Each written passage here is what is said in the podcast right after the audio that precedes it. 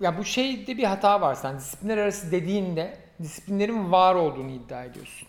Şimdi oradan başlıyor problem. Disiplinlerin var olduğunu iddia eden kim? Ne zaman çıktı? 20. yüzyıl problemi aslında bu. Yani tabii 19. yüzyılda vesaire geliyor. Teorisi belki 18. yüzyılda ama pratikte 20. yüzyılda diyorlar ki uzmanlara ihtiyacımız var. Uzmanlar yapacağız vesaire bir şeyler olacak. E, bu uzmanlar e, konularını bilecekler ve öyle ilerleyecek deniyor. Ve bu gerçekten işe de yarıyor birçok konuda. Çünkü karmaşık problemleri çözmemiz için uzmanlara ihtiyacımız oluyor. Ama insan böyle bir şey değil aslında baktığında. Yani insan bu yapıya uymak zorunda değil.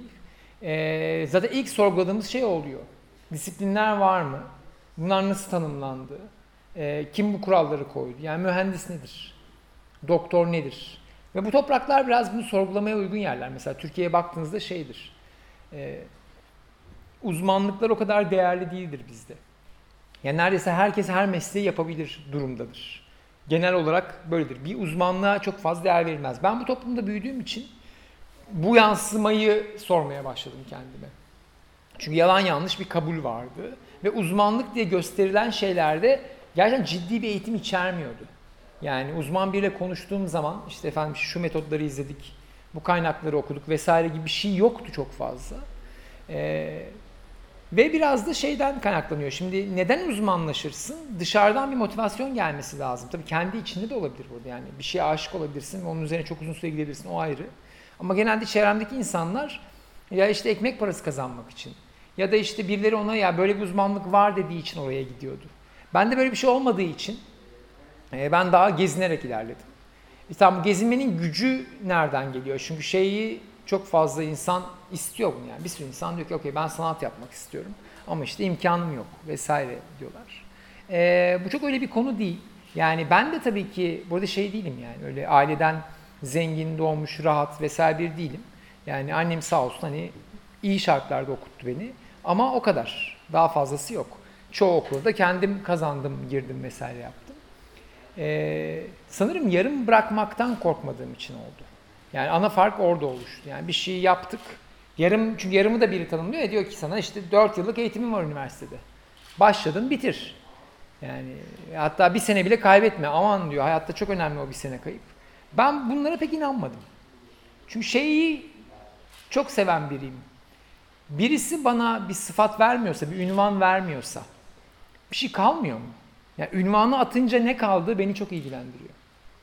Seni kimse tanımıyor. Bir topluluğa girdin. Bambaşka bir yere gittin. Kimse ünvanını bilmiyor. Ünvan onun için, onlar için anlamlı değil. Hiçbir şeyimiz. Bu ünlü bir hikaye var. Ee, isim hafızam sıfır olduğu için isim vermeden anlatacağım. Bir tane işte bir alim yüzyıllar önce çölde ilerliyor işte böyle kütüphanesiyle gidiyor. Develer var böyle kütüphaneye taşıyorlar. Bir tane işte oradan e, bir şey harami işte önlerini kesiyorlar. Diyorlar ki işte alın eşyalarını.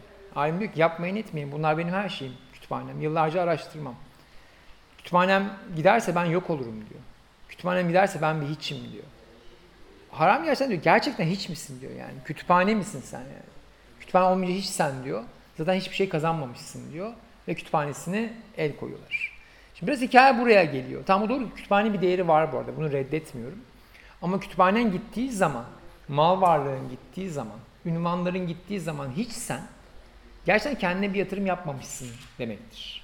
Ee, aslında mala, malzemeye, başka bir şey yatırım yapmışsın demektir. Bu çok fazla aklımdaydı. Disiplinler arası geçebilmemin becerisi de buydu aslında. O yüzden hiçbir ünvanı üzerime alamadım. Yani bu ünvanları diplomayla ya da başka bir şeyle çıkartamadım. Ee, bunları daha çok gerçekten o işin özünü yapabiliyor muyum tarafına durarak baktım. Bu güçlü bir şey yarattı, spekülasyon yaratıyor bu çünkü ne oluyor? Birileri seninle dalga geçebiliyor.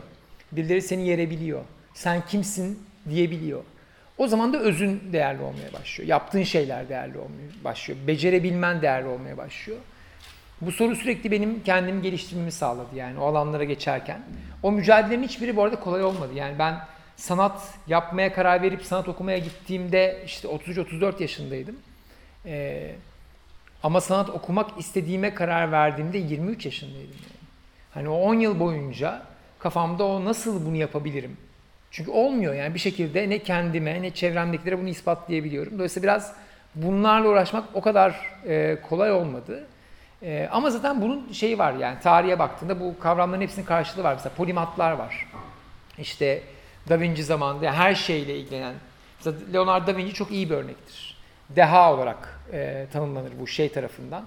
E, dünya ne onlar? Tony Buzanların olduğu işte bu Mensa tarafından. E, ve mesela Da Vinci'yi neyle biliriz işte? Heykelleriyle, resmiyle, işte dalak ameliyatı yapmıştır mesela. İşte helikopter çizimleri yapmıştır. Efendim askeri cihazlar yapmıştır. Mesela fıkra anlatmasıyla ünlüdür. İşte kendi gibi beş kişiyi omuzlarına taşıyabilir vesaire. Mesela bu çok yönlü bir tarafı var. Bu şeyde de aynısı geçer. Tony Buzan bu Dehan Ev kitabında şey yazar mesela size bir kitap, çok eski bir kitaptır. Sabah yayınlarından çıkmış. E, der ki kitapta size bir test yapacağım. Deha mısınız, değil misiniz? Böyle hazırlanmış bir kitap. Testi kendine yapmaya başlarsın. Başta bulmacalar vardır falan filan. Güzel böyle sözel, sayısal beceri. Sonra üçüncü, dördüncü sayfada böyle çok garip sorular gelmeye başlar. Der ki işte mesela iyi spor yapıyor musunuz? Der mesela. Sen dersin ki ya bunun deha ile ne ilgisi var? Ve orada kendine not vereceksindir. Hatta şey der. Kardiyovasküler ezgi egzersizi ne bilmiyorsanız bu soruya sıfır cevap verebilirsiniz falan der. Ben böyle hatırlıyorum 17-18 yaşındaydım. Kardiyovasküler egzersiz o ne falan dediğimi ve kendimi notlamaya devam ettiğimi hatırlıyorum. Mesela bir sayfada şey yazar. İyi yemek yapabiliyor musunuz? İşte ve onun şeylerine girer. Mesela arkadaşlarım her hafta evime yaptığım bir yemeği yemeye gelirler falan. Kendini notlarsın böyle. İşte iyi müzik yapabiliyor musun? Mesela tasarladığın bir enstrüman var mı? Kendi şarkıların var mı? İşte seninle ünlenen başkalarının söylediği şarkılar var mı bir sorular sorar. Devam eder. Restoranlarda iyi karşılanıyor musun?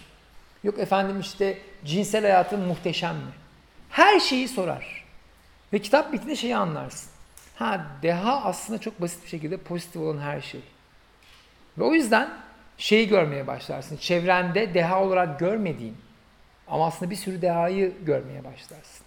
Bir arkadaşım vardır. Sokaktaki ilişkilerinde muhteşem başarılıdır. Başka biri çok iyi yemek yapar, başka biri çok iyi müzik yapar. Aslında deha dediğimizde genel bunu çok yönlü olarak yapabilen biridir. Çünkü bir şey öğrenme metodunu öğrenmiştir. Bir şey denemekten korkmuyordur. Metot bunun altında gizlidir. 20. yüzyılda uzmanlık bunu istemiyor. O ölçümleri koyuyor ve nasıl uzman olacağını söylüyor. 21. yüzyıl diyor ki, okey kendin ol. Ve bununla ilgili metrikler elimizde yok. Nasıl ölçeceksin yani? O yüzden etraf bir sürü yani iyi ya da kötü, keramet kendinden menkul insanlarla da olmaya başlıyor. Dolayısıyla ölçmek zorlaşmaya başlıyor. Dolayısıyla o disiplinler arası duruş dediğimiz şeyde e, holistik dediğimiz yani kalitatif ölçümlere ihtiyacım var. Bir insan iyi mi değil mi? Kendini iyi hissediyor mu bu konulara? Bunların şeylerine ihtiyaç var. Biraz bunlarla ilgilendim diyebilirim ama genel olarak herhalde yarım bırakma becerisi ana konuydu benim için.